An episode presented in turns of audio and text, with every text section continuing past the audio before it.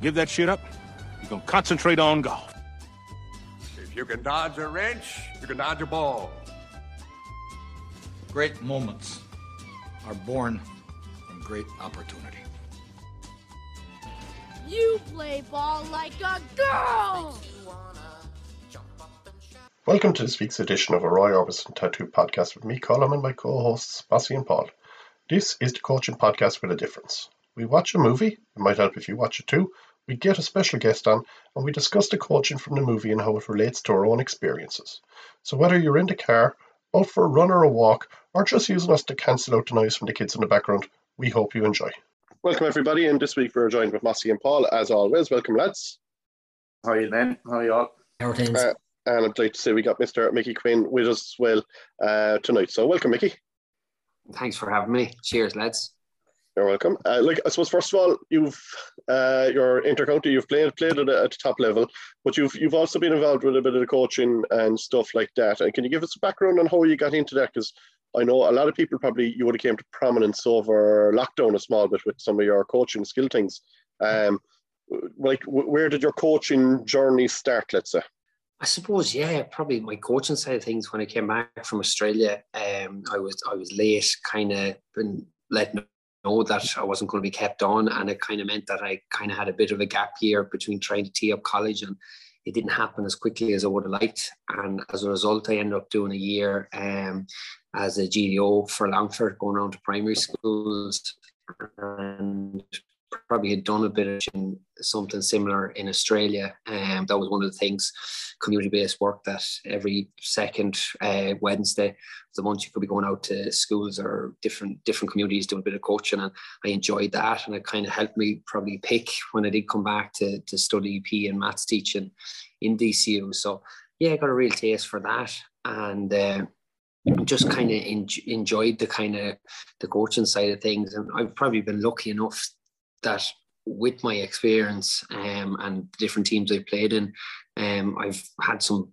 phenomenal coaching, like from from Niall Moyne to Sean Boylan to Glenn Ryan, um, and then some of the coaches with the international rules teams, um, and then going back to Australia as well. Like I've loads of different uh, nuggets that you could pick from different coaches, and I suppose from that, um, I kind of probably developed different ideas and, and philosophies on, on what my coaching style is or was. And uh, like probably from teaching it now, it's between creating a fun and competitive environment, and everything kind of is based around that, whether it be teaching or coaching. That um, you know, if you can make it fun and competitive for whatever age groups you're working with, it goes a long way. And I suppose that was probably some of the videos and bits and pieces um, that I would have put up during lockdown was the different skill challenges that, you know, sometimes having really tough ch- t- tasks to, to try and achieve can be a great way of kind of improving to try and target it rather than oh that's an easy one um let's do that and kind of incremental improvement. So yeah you're just trying to come up with different ideas and different think outside the box a little bit and i suppose that's what lockdown probably helped with with those videos. Very good. We, i won't ask you to name your favorite coach of all those fellas you've worked with. Um not that, not that many of those fellas might be listening, but anyway, um, I suppose, and you can see similarities to yourself, just as you were saying that now, to the, the show or the, the show you've picked um, about going to a foreign country, new sport, and being thrown in coaching. Um, you want to just go through what you picked and why you picked it? Yeah, I picked Ted Lasso. Um, probably came, kept popping up on, and you watch the first episode. Uh, an American football coach that um, has after been hired to take over a Premiership team, um, and probably hired for the wrong reasons. Um, but he jumps in with both feet and uh, look at probably the similarities don't doesn't stop there with the, the foreign country the love for biscuits um, is there too so but haven't got the same mustache or struggle with that. That's the, the only thing. But no, look it's it's it's one of those things. It's real cheesy uh, comedy kind of humor, but there's there's loads of little nuggets from the coaching side of things and even the personal skills side of things that um, that you can take from it, and that's something that um, your your top coaches that you even hear um, Conor Laverty at the moment talking about Mickey Moran and you know, he's talking about Mickey Moran and the, the person, not Mickey Moran and the, the manager, like what he done for his family and those players. And it's a bit similar to the probably the kind of persona that Ted Lasso has. That it's it's not just a, a football coach. That there's there's more to the coach and there's more to the players than uh, than, than than that than than football like uh, Ted Lasso, I think it, I think it originated. I don't know, was it around 2000? Was it a couple of years ago? Anyway, there was a couple of ads. I don't know, was it uh, Mossy? You might know better, but it was, it was, yeah, it started off as an ad, and they obviously like the, that got such good feedback that they ended up doing the TV show out of it. But um, like as you mentioned, there, there's there's lots of different little nuggets in it. You know, for a comedy and for something really easy to watch. If you actually did watch it for the coaching view, there's there's just so much content. Um, but I thought the, the most important part of it as well, and it's something that that Paula spoke about it more so than myself and Mossy, but the, the kind of soft skills that um, that he has. That it's not about the, the X and O's on the pitch, that it's the off the pitch kind of stuff. Um, and that's what that's what I thought stood out the most out of the show now myself.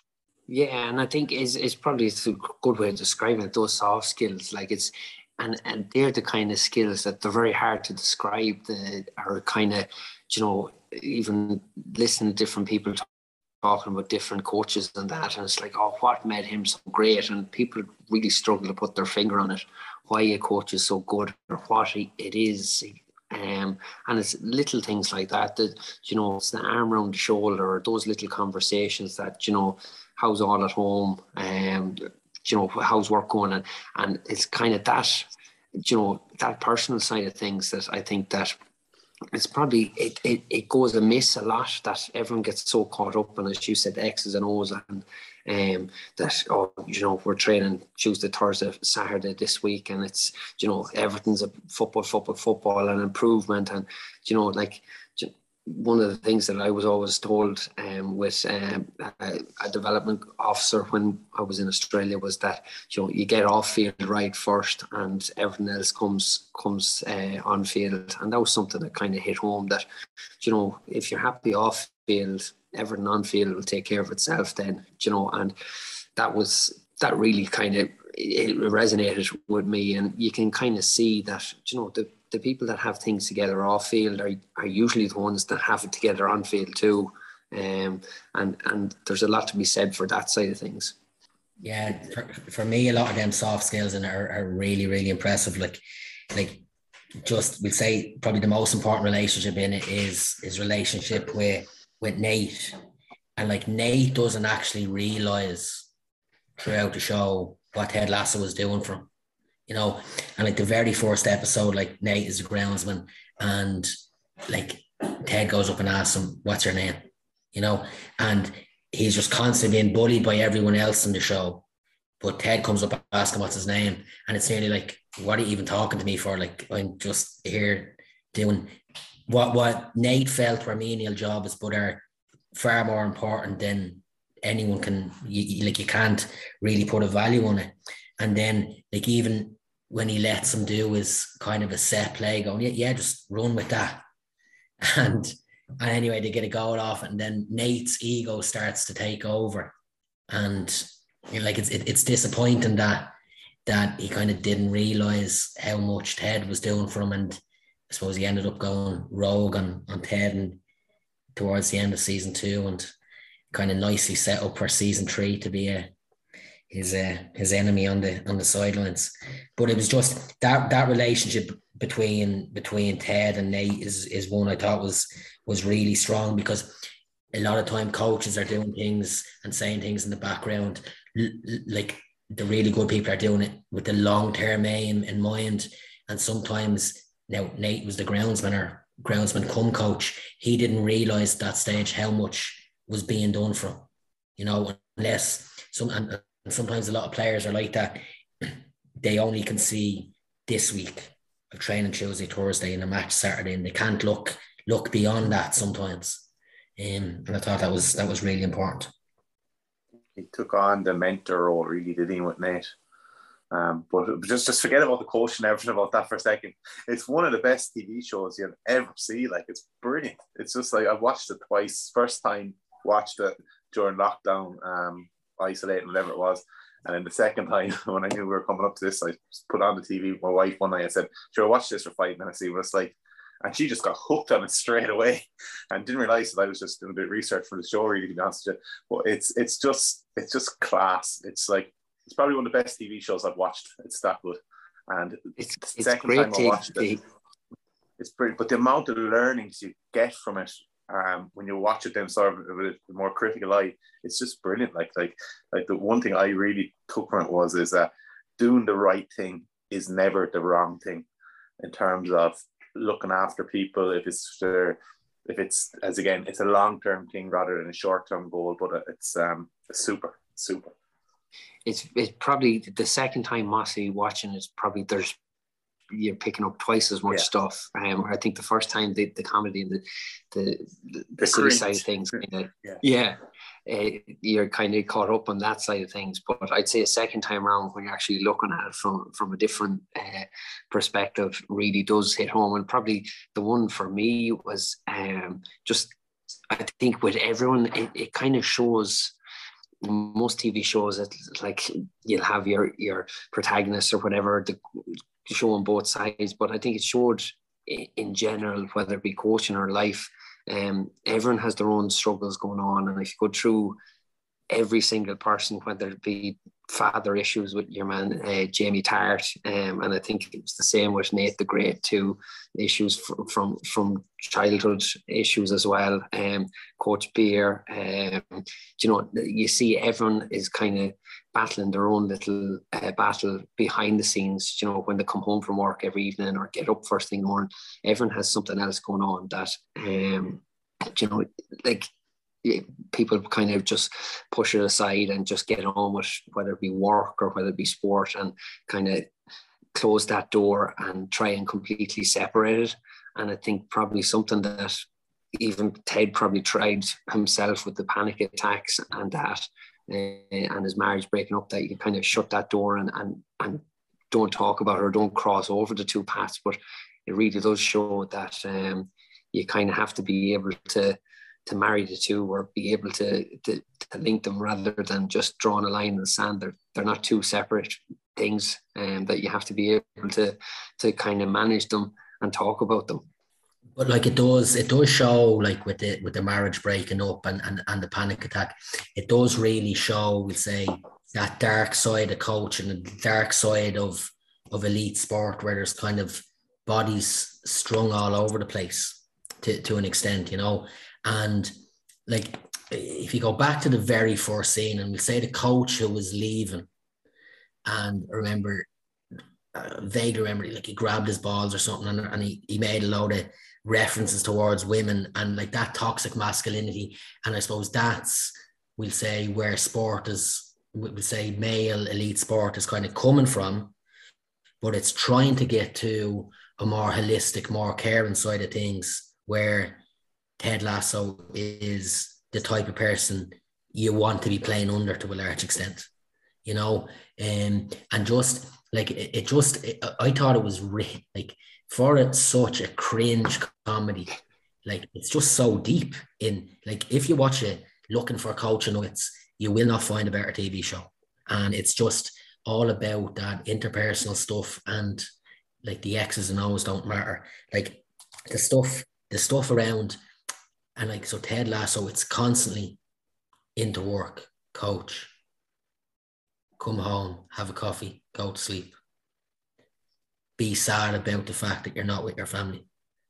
Cycle again. That's that's the kind of the, world he's living in you know? Um apart from the odd trip to liverpool or whatever like um so you imagine and like when you do you start to compare like what must you hear stories of maybe Bielsa sleeping in his office in Leeds and um, other coaches and you're trying to see like the coaching side of things, you'd love to see what they're doing away from, or like you'd love to be a fly in a wall for for a Premiership player, your your Ronaldo's, or even your coaches, and just see from a 24 hour cycle what it's like to be in a day uh, for for those guys. Like, um, and even probably the Tottenham documentary with Mourinho gave a little bit, but again, as you said, sitting in a hotel room away from family, that you know it's all in, all or nothing to be the best coach you can be. But if you're taking away the the personal side of things, missing family and being away from home for the sake of it, it, it, it just doesn't work. And I suppose when you see your probably new generation of managers like your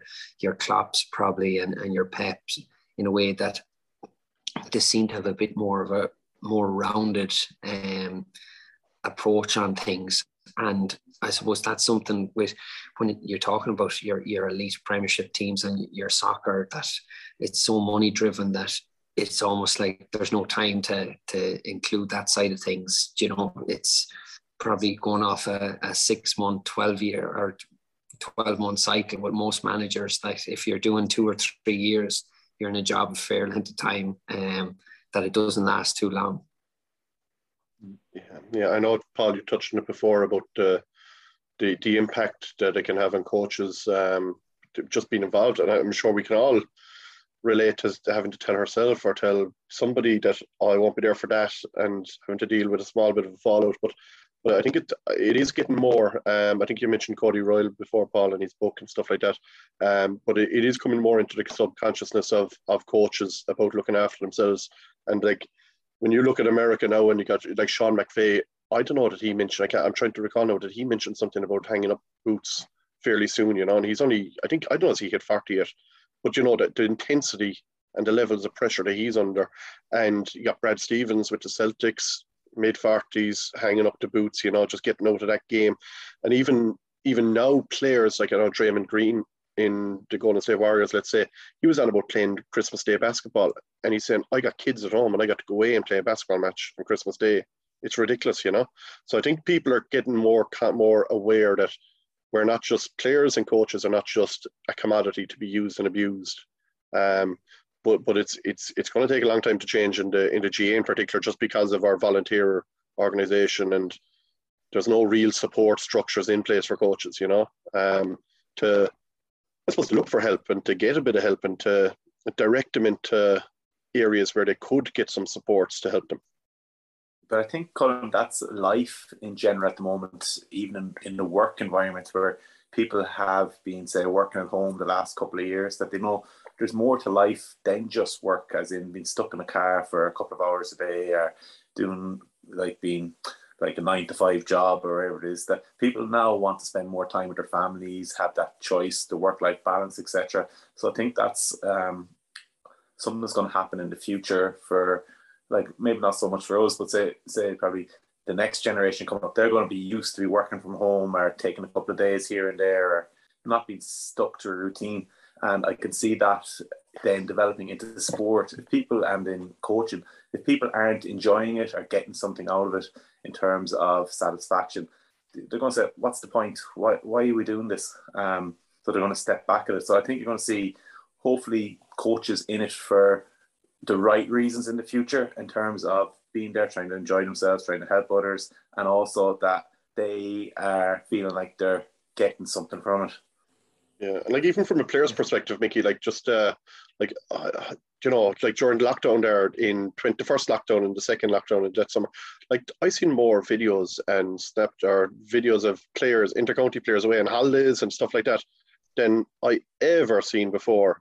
And like I'd say for a lot of people, it was probably the first time that a lot of these fellas were probably able to reset a small but that like they're probably on development squads in 14 year on year on year matches, matches, matches, matches. And this is the first time then you've got a concerted time off, no club, no county. Well, you're obviously probably looking after yourselves, but like I'd say there was a huge sort of switch came with a lot of intercounty players around that time, was there? Or do you think? Yeah, I think so. And uh, it, you know what? Like, people want to see that. Want to see that. Like at the end of the day, GAA players, no more than any professional athlete. On uh, on top of that, that they're normal. Like there's nothing okay. Like there are little things that they're doing consistently on a regular basis that have kind of brought them to whatever level. But there's a there's a norm normal side uh, to things too that people like to switch off and do the same things. Um, and I suppose the the thing with the, the lockdown is that it, it gave that opportunity that you know right okay I don't need to be. You see teams talking, oh, we're training six days a week or seven days a week, doing something every single day. Like I'm probably at the stage now where Jesus no, like that, like mentally just completely fried if that's the case. And um, I love, I'd prefer to go a double day and do two or three sessions in the one day that you could have an extra day off that you know you can actually sit down in the evening and be home for the evening. And i think most people whether that be sport or life in general you, you'd put in the extra hours uh, and work four tough days in the week to get an extra day off at the end.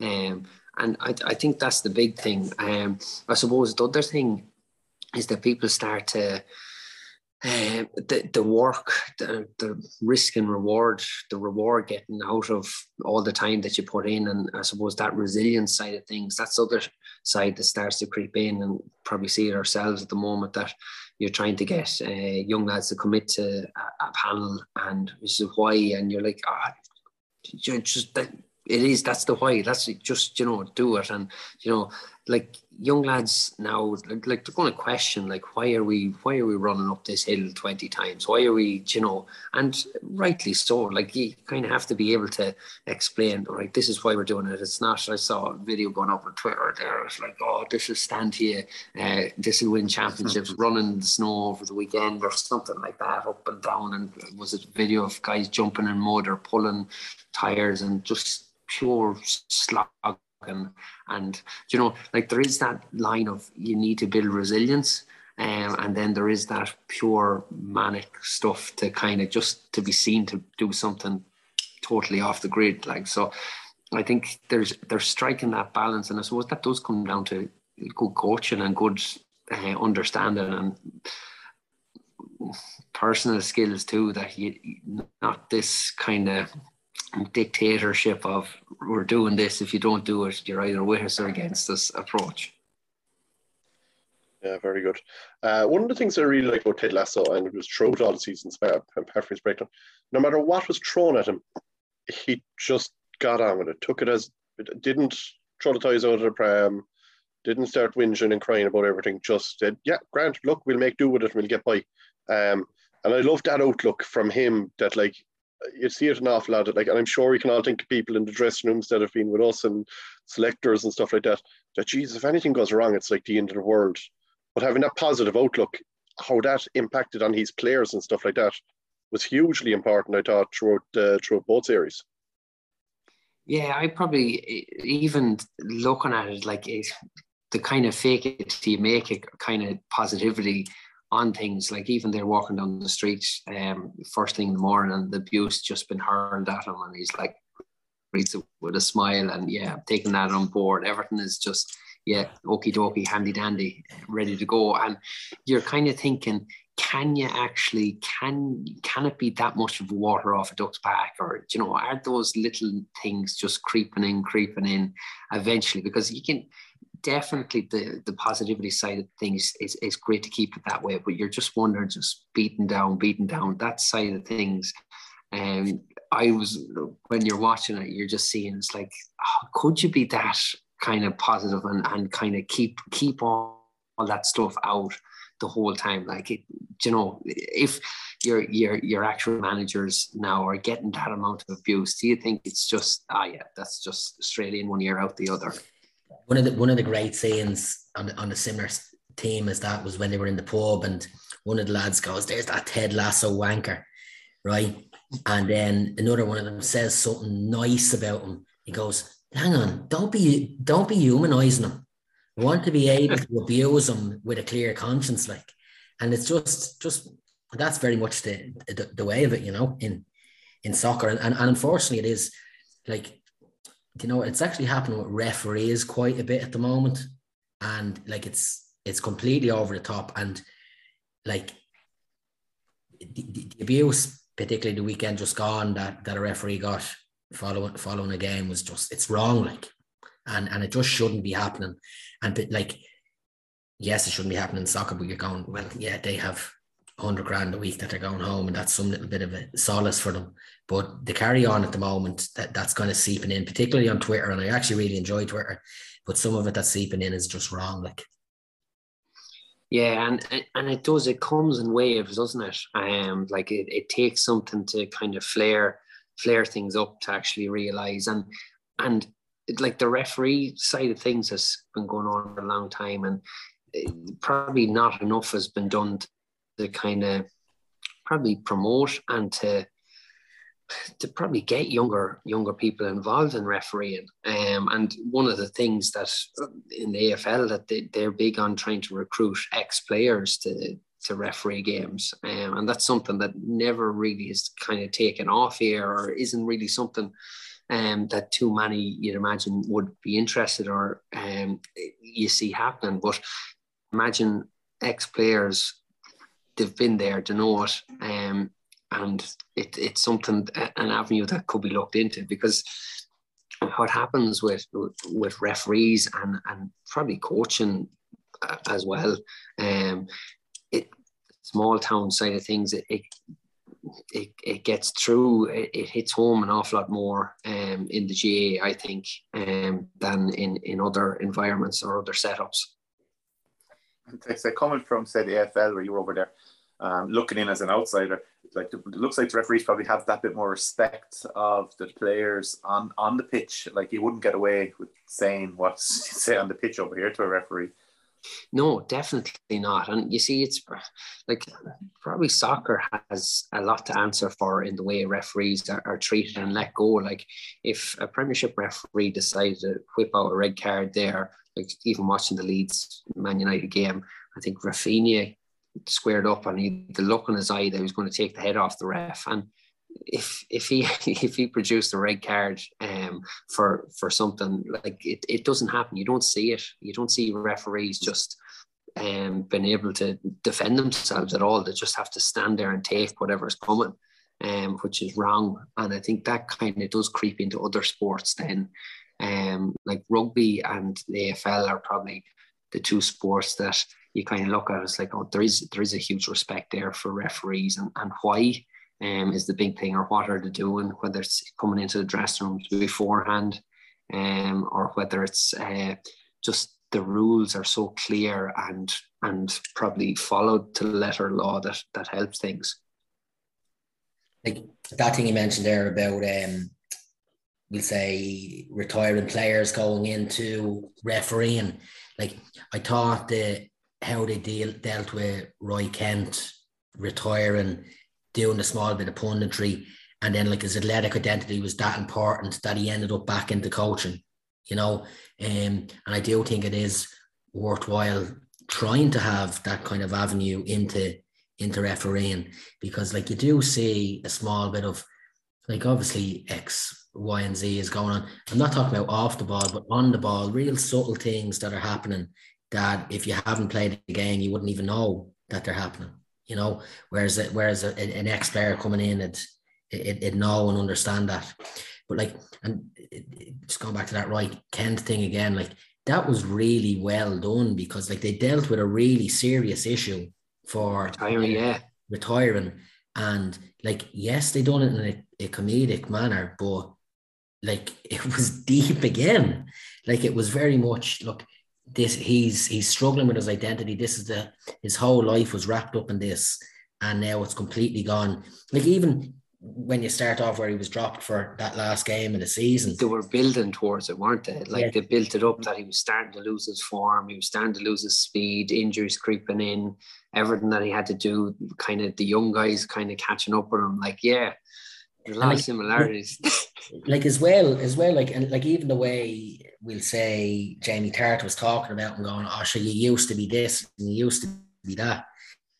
You know, and I, I thought like again, like if you really look under the bonnet of the humor of the show, it's just fuck, it's just so powerful. Like, yeah, it is. Definitely. Mossy's laughing at me there, but it is Mossy. I'm laughing. I'm laughing. Couldn't have to edit this for tonight. mm. Leave it in. but it, it it it is like there's there's funny too. Like if when you try to sit down and write down the few bits and pieces that come from it, like you're after like the, the retirement side of things there. Um, you know, like there's so many kind of subplots and sub stories going on. Um, you know, uh, like the Jamie Tartt side of things, the whole whole uh, different different box there as well. Roy Kent, Nick Nate as well, and then Coach Beard as well is probably the darkest of the whole lot. Um, that it was kind of got very dark. Um, like there's a couple of episodes there where you're like, okay, the comedy side of things has gone completely here. Now what's what's going on here? Um, that, and I think that's what probably makes it so good is that it shows the two sides of everyone. Um, and I think that's that's what probably has people gripped um, on it. That it it's not just the the fancy flash football side of things. Like it's shown what's happening away from it, and everyone has that other side uh, and their demons that they're battling. Um, and I think that's why you start to have maybe a comparison with different characters or, or the similarities that start to you start to to see um, that there's the the ones you like, and I don't think there's too many characters that you don't like because you've got that both sides of them. Yeah, yeah, Mickey. I think like you do get to see both sides of them, but I think the, the thing for me about the show is just the good overshines everything in the show. Like you know, when a show you, you like you look at it, go, oh yeah, I actually really like them, and I hate them. Like yeah, who's the bad guy? Yeah, like with the exception of Nate, maybe everyone yeah. else just no. The, the, the only bad guy in it is the owner of the club yes, originally. Yeah, yeah. That's the only, the only. Even Nate. Yeah, you still like okay. him. You still like it. A few things he's up to. In it. yeah, I know. well, like you could pick, you could pick any character in the show and just watch them and the relationships with Ted Mm. and you pick up so much from it, like the way how he dealt with Rebecca, um, how he dealt with uh. Coach Beard, how he dealt with Nate, whatever whatever relationship he had with Roy Kent, but he, like he dealt with people, like that's that's what he did. He dealt with people himself, and in what way, how could he get them on his not even his side, but he listened to them. He always forgave first. If there was an incident that someone did wrong, he was willing to forgive and forget about it. Like it was just like I take something out of the show there that he used the, the term goldfish, and I use yeah. it in matches and speeches all the time now. And I, like the first time I used it, I started laughing because I think I'm thinking here now, where am I getting this from? and it's just like something goes wrong in the pitch, I shout out, "It's goldfish!" You know, just forget about it, get on with things, and it's um, it's just it's just such a good show. Like I'm sure people are going to write papers about it, and about how he deals with relationships and how he deals in coaching and stuff down the line. But it's just it's just top class. I just can't wait for the next series. To be honest, like you see, you see the the element there. So Jamie Tartt is obviously the best player on the team, and he was there initially, but he was such a bad influence and negative about the place, and how Ted Lasso dealt with Roy Kent's hatred for him, and like it was all like, what are you gonna do about this fella? and he, he kind of he, he didn't make a decision straight away looking at how things were going. And kind of eventually it was he got Roy Kent to do something. Now Roy Kent probably went over the top. But he got, he got him to he, he got the players to to work towards solving things you know and it was just it was just interesting because he was all like again that's not he wasn't making the decision quickly that would have solved the issue now he was looking to get to the solve it a bit more long term and get to the root of it. And it was good. Yeah, and even the what do you call him? The, the Mexican guy. Um, what's his first name? Can't even think oh, of yeah. his name. Um, Football is life. That was all. That uh, until he killed the dog, and then it was. but it kind of sums up an awful lot of what happens that everyone's so engrossed in that was football his life was his mantra and then hang on a minute uh, it kind of it just kind of uh, summed up an awful lot of all all the different characters that um, everyone's so engrossed in things but then when when things go bad or or things aren't going your way it, it it's not the be all and end all either I had to sing his song in my head to remember Danny Rojas. Danny, Danny Rojas. yeah. Rojas. yeah, but like, like I, I, suppose it does go back to the whole thing that about um, coach the person, not the sport, you know. And in every walk of life, and it was just again, it's interesting. Like we can, like you know, he's had difficulties, or you could imagine difficulties with the chairperson and with this person and this person but he just built relationships with everybody. And I, and like you mentioned, Paul, about the like we've seen the good and bad of everybody, but it, but it gave everybody a chance to shine their good is what he did. Um, he was able to build that environment that that Jamie Tartt eventually was able to come around to be a part, a team player. Um, and even remember the remember the two boys that were Jamie's buddies at the start that were kind of doing the bullying with him a small bit. Like he even empowered them as it went on to start making up their own mind because of the actions of, of that they put in place throughout the, throughout the group, you know. Um, and it was just really important, it really impressive the way that like he had just such a wide array of players and personalities, and he was able to deal with them all. It wasn't just it wasn't like an old coach only dealing with the older players, the more experienced players in the squad, and forget about the young fellas, or vice versa. Uh, a new coach coming in and only working with the young players and forgetting about the fellas that are going to be gone in two years' time. You know, he was able to just work with everybody, which which is probably I'd say it's probably one of the flaws that a lot of coaches might have is being able to bridge that gap of talking to the 36 year old with three kids and uh, the 19 year old who's doing their leaving cert. Like it's a huge gulf in in their lifestyle. Um, but to be able to bridge that gap as a communicator is really really important. Like. Yeah, and like I don't know when you when you see that and and see the the different places and countries players are coming from, you're kind of thinking to yourself, how do some Premiership managers do it with the language barrier? With um, it, it's I don't know how. Like even your your Bielsa, I'm a Leeds fan, so I'm looking at the translator there. You're just wondering how alone, as you said, that a 19 year old to a 36 year old, there's a fair difference. And um, what you say uh, to a 19 year old and a 36 year old, and um, how you approach them are has to be an awful lot different. Um, but the the language barrier is something that uh, I always wonder how it works in the dressing room. I'd imagine Paul would probably be the closest to helping us there, but he's uh, dealing with fellas from all over the country in the in the inside in college. Um, but I'll always remember like, just that language barrier. I was uh, I was living with a fellow from Donegal in college, and you can imagine the difference on a Cork accent, a Donegal accent. But we found a medium somewhere that uh, other people were of, was it? uh, yeah, they're Longford is an old.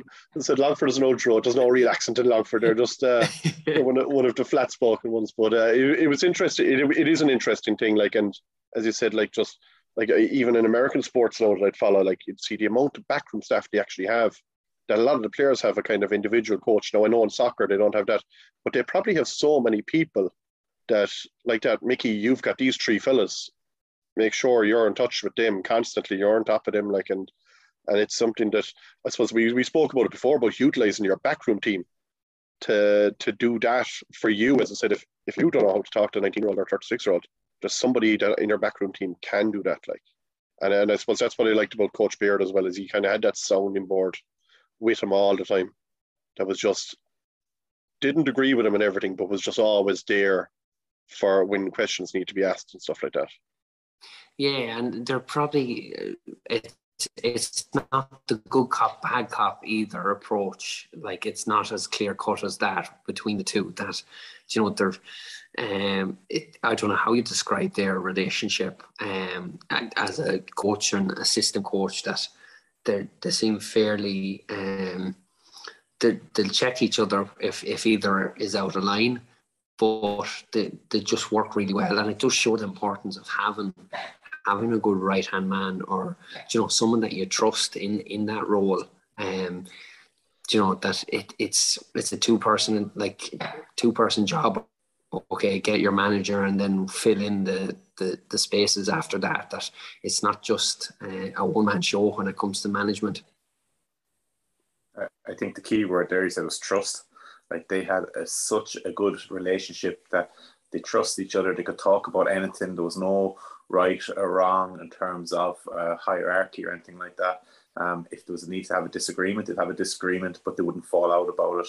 And they the real good thing about the both of them looked out for each other in terms of if Beard was having a bad time or if uh, Ted was having a bad time, they were there for each other. And I thought it was a, it was a brilliant relationship um, throughout the show there, but it was. Um, Is there a real kind of it, it's a real lads relationship too, though. Like when they were there for each other up until a certain point, it was like, okay, just leave him. He needs his own space, kind of Yeah. like They knew each other. Yeah. yeah, there was like, right, he needs to just go and do his own thing, let him off. I think It- there was one episode of a he episodes after a game. Yeah, It's a pity he didn't pull him back for that for that time because it was the worst episode. of all. there was no need for. He just said, "Beard, come back. Forget about the night out." Yeah, I'll need a night out, Mossy.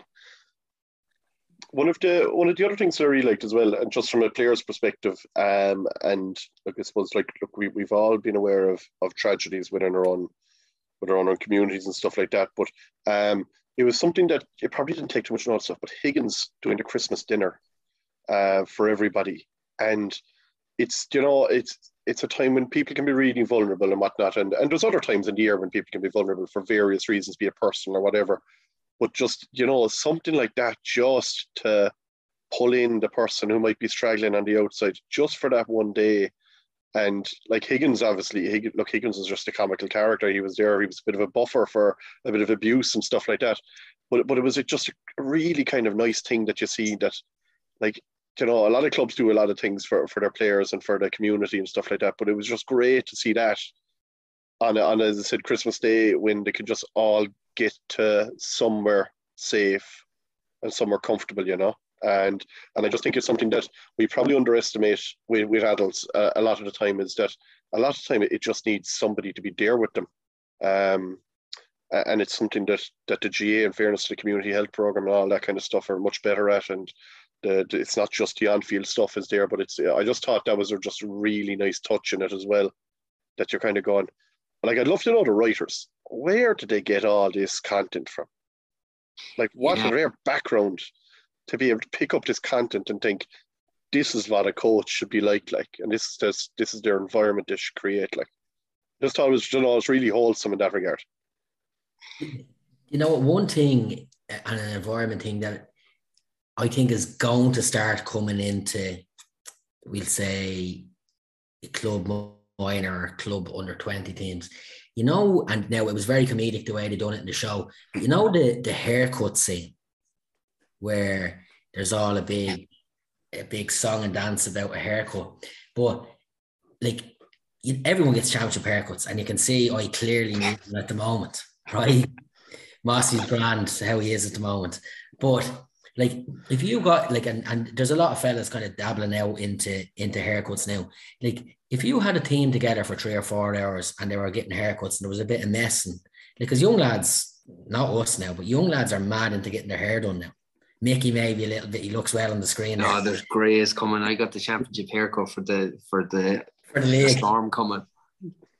Um, but like you, you know what, if you had ten lads together off a team and the, the day or two, the, the week of championship, they're they're giving each other championship haircuts, you get a bit of crack out of it as well. Like I A suppose that's, phone calls to that's their the, girlfriends and their parents. The, the podcast too, or the kind of the idea of guys going to train and been uh, been videoed, kind of having those conversations with someone on the way to training, or even in a barber shop with three or four guys in before, like that that kind of side of things. Definitely, you can can imagine it.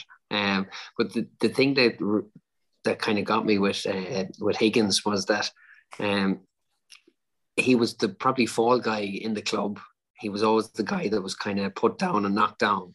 But when it went to his his environment, his home, he was the king of the ring. He was he he was the main man. Like he was holding it all together. He was and usually it was the other way around for everyone else. Like they were in, the club and they were the they were the shit. And then when they walked away from the club and went home, it was like that's when everything was falling to pieces around them. And whereas he was the opposite way around, it was like he was the family man and then went to the club and kind of got the corners knocked off him a little bit. But uh, yeah, it was it was a, a different approach or a different different side that you were expecting for his character.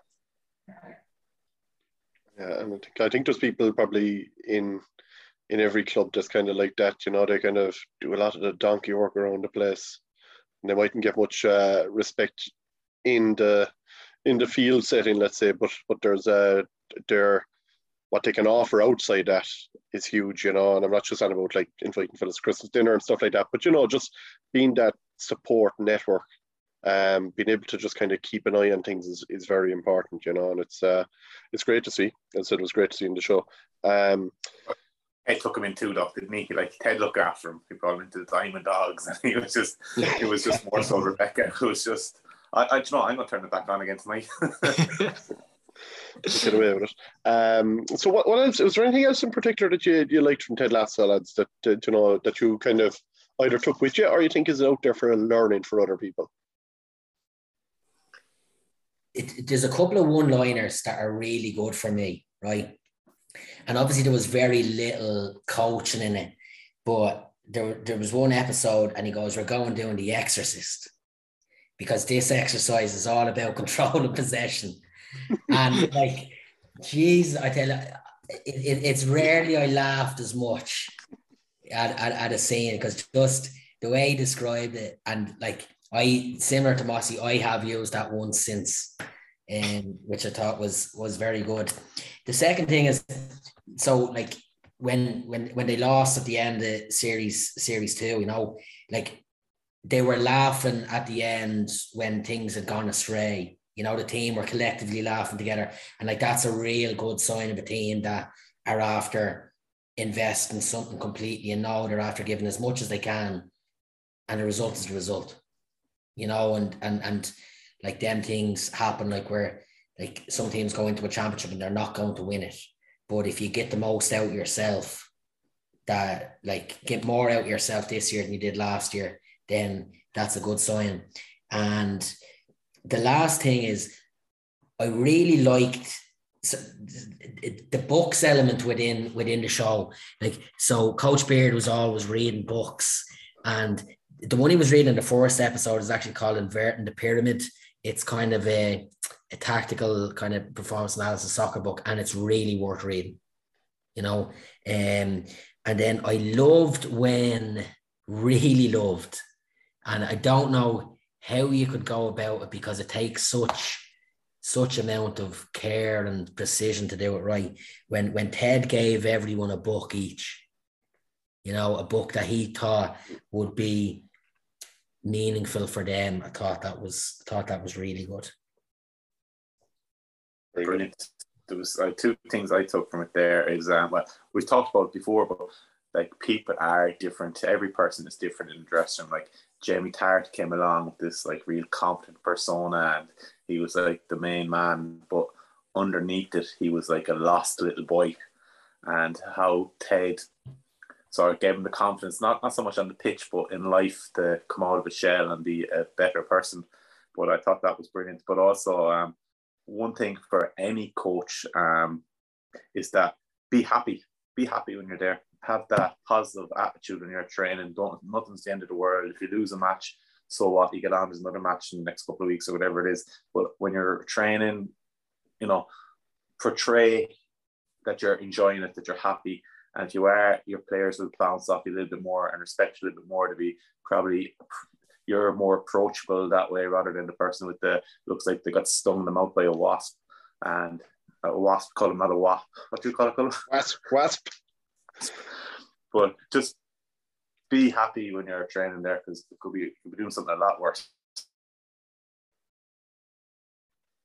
Yeah it's it's i saw something today and it kind of probably it kind of hit home the ted lasso side of things that 90% of coaching is helping people get out of the way of themselves. And it was like that was why he had no background in soccer and why someone like that could actually do well that it's seeing the good in everyone. And by doing that he was helping them get out of get out of their way. Because i think seeing the good in everyone and that kind of approach um coming by being happy and just kind of getting on with people and kind of trying to see that side to people really helped to to coach. Um, and I think there's more to coaching than all those the X's and O's and the training sessions. It's it's the 15, 20 minutes before a session and the 15 or 20 minutes after a session. And it's the one-to-one conversations that you can have.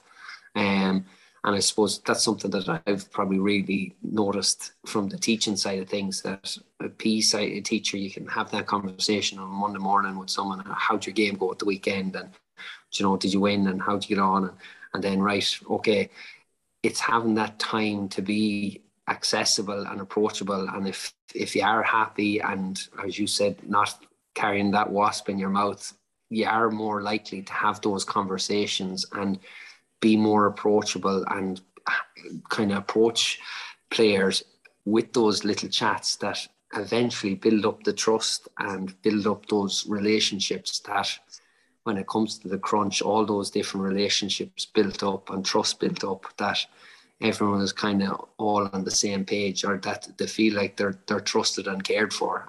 And at the end of the day that's that's what your coaching is. Very good.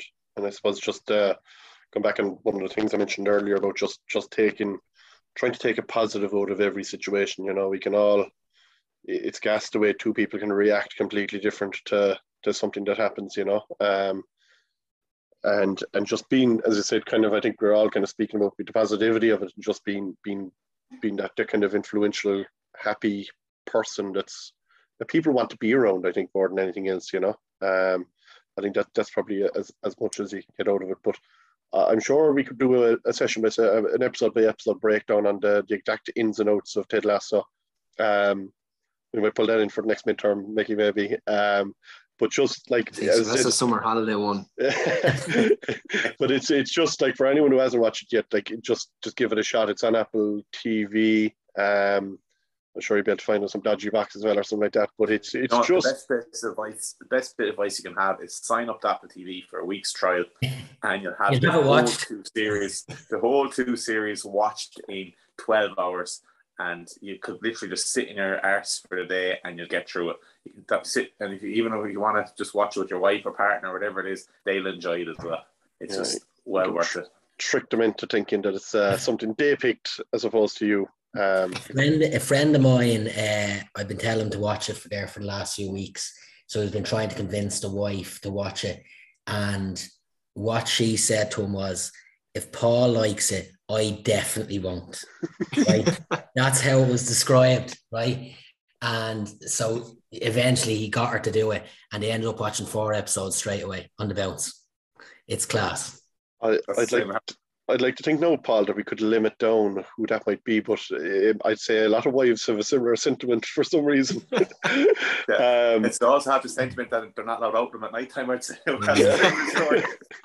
uh, we're slandering the man here now. We're slandering the man. Ah, yeah. But look, as I said, it's it's just like as I said. Look, anyone, give it a, give it a look. As I said, from a coaching perspective, there's so much uh, positive stuff out of it. It really is. Um, I know there was one article I seen, and I didn't actually read it back when I was, I don't know, was I trying to get a screenshot or something um, for it? But it was uh, why Ted Lasso, Ted Lasso will never win a championship or something like that, you know. Um, and it's just, you know, it's probably that old archaic thing. You have to be fucking tough and you have to be mean, and you know, all this nicely, nicely doesn't work. When like sometimes it does. Like I don't know, maybe, maybe some of these coaches that maybe, like I said, Jim Gavin or Jim McGuinness, maybe they were the nicest people in the world but you know they give off a persona to the media that's different. Um, but the players might have something to say about it. But it's just, as I said, it's uh, it's definitely something something to to keep track of when season three comes out because um, I'm sure there'll be plenty more nuggets. But as I said, I still have that last question of where did the boys get the content to make this show? Um, and I know that like we've we've read the book. Um, what's that? Uh, Beer Beartown. I don't know if you read it, Mickey. Beartown. It's um, No. it's a Swedish Swedish writer, I think. But again, the si- or, and again, like Liam Morgan said about that, he goes, "Where did your man get the content to actually write that book? Like, where did he learn so much about coaching that he was able to put that book together and put it out there for the world to read? You know?" And you're kind of going like the same with this. I kind of going, "What's the background here?" Because as far as I know, Beard, the Beard, and Ted Lasso are major producers and writers in the show. So who are the other people in the background? Seemingly Roy Kent, and the guy that plays Roy Kent, he was one of them, and then he actually auditioned for that role. I was just reading a bit today about it. I was like, he ended up thinking, right, sure, I am as well play this role myself because he's pretty much created the the role. and mm-hmm. auditioned for it and thought he was great. So there's obviously a load of heads that have kind of came together from different kind of shapes or forms that are after doing that. So, but you you think that they must have a serious knowledge uh, or background in in sport uh, to be able to produce all those different uh, different storylines. Yeah, so we'll have to research that before season three kicks off. Um, so that's great. Look, Mickey, thanks very much for your time. Um, do you want to throw out your Twitter handle there? Because I look at this and I know you were sharing a lot of content there before. Uh, like it's that. Mickey Q06, I think. Very good. And you're flat out into the intercounty season now. Yeah, flat to the mat. Um, got a bit of a week's break there. Um, well, they're the ones that you don't want. Um, but it kind of probably fell probably in our favour this weekend, not having a game that we can actually regroup and, and go again with a few injuries and bits and pieces. So um, I think we could be looking at five games on the bounce now. So um, yeah, look at the league is um, where it's at really for a lot of teams, and it's it's enjoyable because uh, everyone's all, all, on a level par, um, yeah. and you don't know whether you could be in a relegation or promotion battle uh, up until the last two two games of the league. You're not sure where you're ending up. Well, look, best of luck, and uh, we'll be keeping keeping track, and hopefully it's the promotion as opposed to the relegation battles we're in. So, uh, best of luck for the for the year ahead. Cheers, Mickey. Thanks, thanks very much, Ben. Thank you. We are into season five now, so thanks to everyone who has listened so far. We would be grateful if you would take the time to give us a retweet on Twitter or just share it with your friends. It would also be great if you give us a five star review on Apple Podcasts. It would mean a lot to us, and we really appreciate it. Hope you all had a great week, and we'll talk to you next. See you next week, everybody.